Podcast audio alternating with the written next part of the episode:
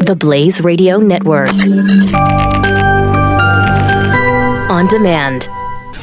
Glenn Beck. The Blaze Radio Network. Hey, Starbucks is is closed for a few hours today because they want to talk about race and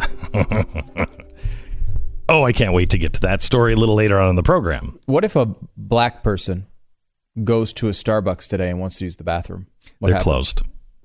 So they're not going to let a black person Nope. go to the bathroom Nope. in one of their restaurants nope, today. Nope. And they've made a few new they've made a few new things clear. What you can and cannot do.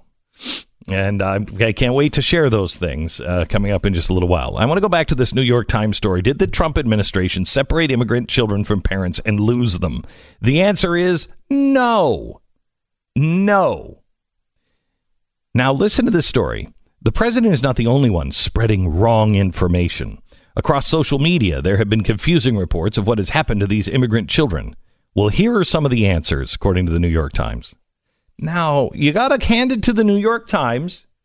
For even in their slanted way of writing this, it does have some facts, but you have to put the thinking cap on and you have to read all the way to the end. New York Times, if you're a conservative, you might want to just start reading from the end the last three or four the paragraphs. last three only. or four paragraphs because that usually the last page has all of the information that you are looking for. So, did the administration separate nearly 1,500 immigrant children from their parents at the border and lose track of them? No. Period. By the way, end of sentence. Yeah, no, period. The government did realize last year that it lost track of 1,475 migrant children that it had placed with sponsors in the United States, according to testimony before a Senate subcommittee last month. But these children had arrived alone at the southwest border without their parents. Okay, now wait a minute. What is this saying? There are two stories being uh, done here. Okay? There is the story of did Donald Trump lose children? Did our government lose children? And were they separated? So there's two stories here and they have they have mixed them together. And what they're saying is, no, wait a minute. Donald Trump is blaming Democrats for quote a horrible law separating immigrant children from their parents. In fact, it is his own administration that has announced this policy earlier this month. Okay. That's one story. But let's get to the part that makes everybody really angry. And that is did, did Donald Trump lose 1,400 children? Here's Here's what happened. Officials at the Department of Health and Human Services, which oversees the refugee resettlement, began making calls last year to determine what happened to 7,635 uh, children the government had helped place between last October and the end of the year. From these calls, officials learned that 6,075 children remained with their sponsors. 28 had run away, 5 had been removed from the United States, and 52 had been relocated to live with a new non sponsor. The rest were unaccounted for, and that is the 1,475 number. It is possible that some of the adult sponsors simply chose not to respond to the agency. By the way, Probably a pretty good guess. It's not possible. It happened. There, you know, this. We all know uh, what what happened here, and so we're talking about people who are taking in illegal immigrants. The belief is, again, maybe we can't say with 100 percent certainty, but the belief is many of the people who received the illegal immigrants were themselves illegal immigrants. So they didn't necessarily want to be in constant contact uh, with uh, the U.S. government. Maybe not a good idea for their future. So they're not responding to survey calls. And that's what this is, by the way. They don't have to do this. That's not part of the law for them to follow up and find out where these people are. They're doing it to find out and try to make the system better. Well, here's the thing. In 2015, they noticed a problem. 2015. And that's, the, if you remember, the year that Donald Trump No, no, wait. came down the escalator to Right. begin announce his Right. run for the presidency. The Inspector General report of 2016 showed that the federal government was able to reach only 84% of the children that it had placed, leaving 4,159 unaccounted for. Now, here's the question for the media and the left and everybody who is promoting this story. I don't ever remember seeing this. Because I know I would have been a little outraged at 5,000 children gone missing. How about you? Why is this a deal with 1,400 children missing when 5,000 children were missing under the Obama administration? Let's continue to read on. Uh, how did the Department of Health and Human Services manage to lose track of 1,475 migrant children? I would ask, how did they lose 5,000? Or better yet, uh, 6,500 children. Children who show up at the border by themselves are usually apprehended by federal agents. Once they are processed, they are turned over for custody to the Department of Health and Human Services Refugee Office, which provides care until they can be turned over to a sponsor. Sponsors, usually parents of family members already residing in the, U.S., uh, are supposed to undergo a detailed background check. Historically, the agency was not legally responsible for children after they had been released from refugee office. But Congress is now examining examining the agency's safeguards. Huh. So this is something that they are currently in Congress saying maybe we should safeguard against this. Why might the government want to track migrant children after being placed with a sponsored unaccompanied minors face deport- deportation proceedings? They may seek asylum or other relief, try to remain in the country illegally. In 2016, under the Obama administration, the subcommittee released a report, so it was public. I don't remember it on the front page of the New York Times, finding that department officials had failed to establish procedures to protect unaccompanied minors from being turned over to smugglers or human traffickers. Eight children, the report found, had been placed with human traffickers. Some of them forced to work on an egg farm.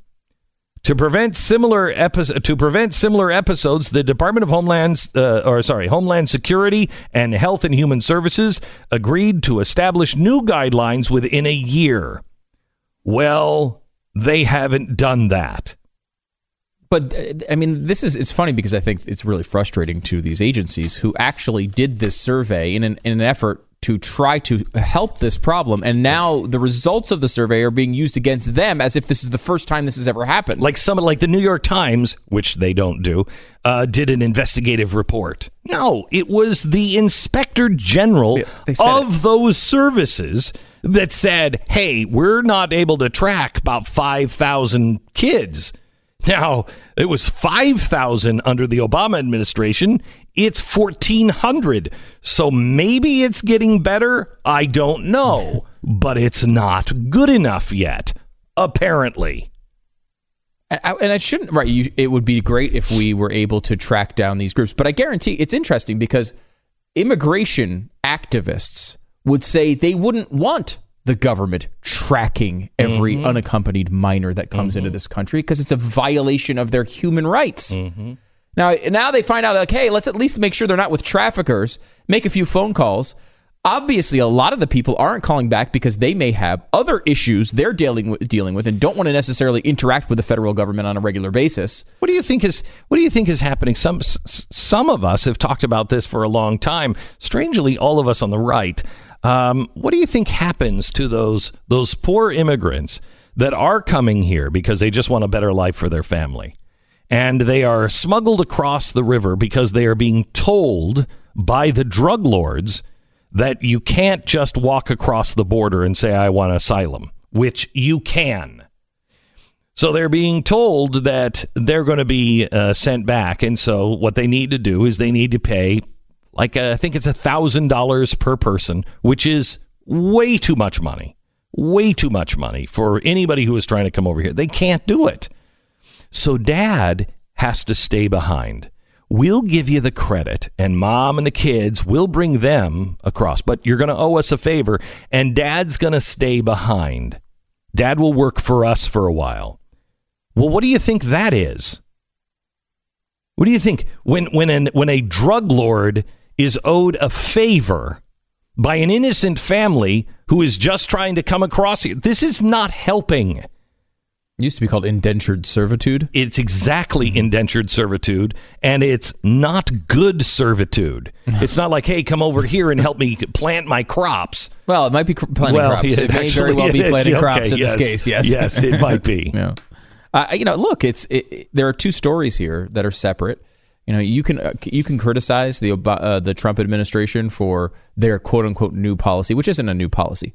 You ha- uh, when it comes to separating families. Wait, where, where did where did the families go before, Stu? Did I, I I'm trying to remember the the holding pens Yeah. that we talked about. Do you remember when we were down there? The children were separated from each other. They were all separated. You're a nine to ten year old. You Yeah. are an eight to uh, six year old. You're in these rooms. Brothers and sisters were even separated. So don't talk to me about how horrible it is that they're going to be separated from their parents. That already was happening. And kids were separated from their other family members. If siblings came across, they couldn't be, unless they were identical twins, could not be held in the same rooms. What do you. Don't stop with your fake outrage. And the pictures of those uh, circumstances from 2014 provided the ultimate, the ultimate proof of how biased the media is uh, and the left is, uh, because people were sending those around, and they were outraged by them because they were photos of the Trump administration mishandling and uh, uh, immigrants. When in reality, it happened in 2014 under Obama. We covered it. We Yeah. covered it. Mhm. Uh, one, we were there. We were telling you before the pictures came out. We were telling you um, they're separating the children from each other. So brother and sister come. They're separating them. Nobody cared. This audience did, but nobody cared.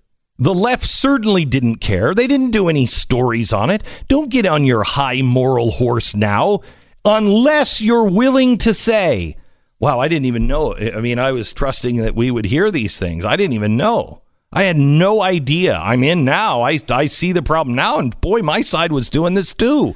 If you want to say that, then let's start linking arms. What do you have a moment of reflection if you go out in front of the entire country and tweet a photo showing how horrible the current administration is, and then it's proved that the photo you tweeted that proved how horrible this administration is is actually from an administration you supported without question for eight years.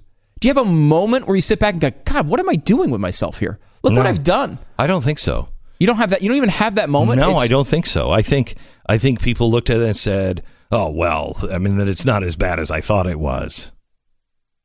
That picture isn't as bad as I because they were humanely taken care of. I'm sure under under my guy. I'm sure that's what they thought. And I think you're right. Uh, You know, it, look, I think this happens on both sides. We've covered it many times on both sides. It's not exclusively a left wing issue, but this one is. And you know, uh, if you don't have a moment when you're caught that blatantly with with just team sports partisanship, you are it's in front of everyone to see. If you don't have a moment where you're sitting by yourself and thinking, "God, what am I doing with myself? What have I become?" If you don't have that moment, what, why are you in this business? Why are you even I mean, at what point will this turn around for you? I don't think it does. I don't think it does. You know, you should go back and read. I I read it uh, over the holiday. Um, Demon Haunted World by Carl Sagan. It's a must read. It's all about uh, critical thinking and and how do we how do we come to the right conclusion and how do we we should be asking questions. That's becoming very very unpopular and it's the only thing that i have seen. It's a book that changed my changed my life uh, back in the 90s and uh, i just read it again and it is even better now. It's called the demon haunted world by carl sagan. Glenn Beck. The Blaze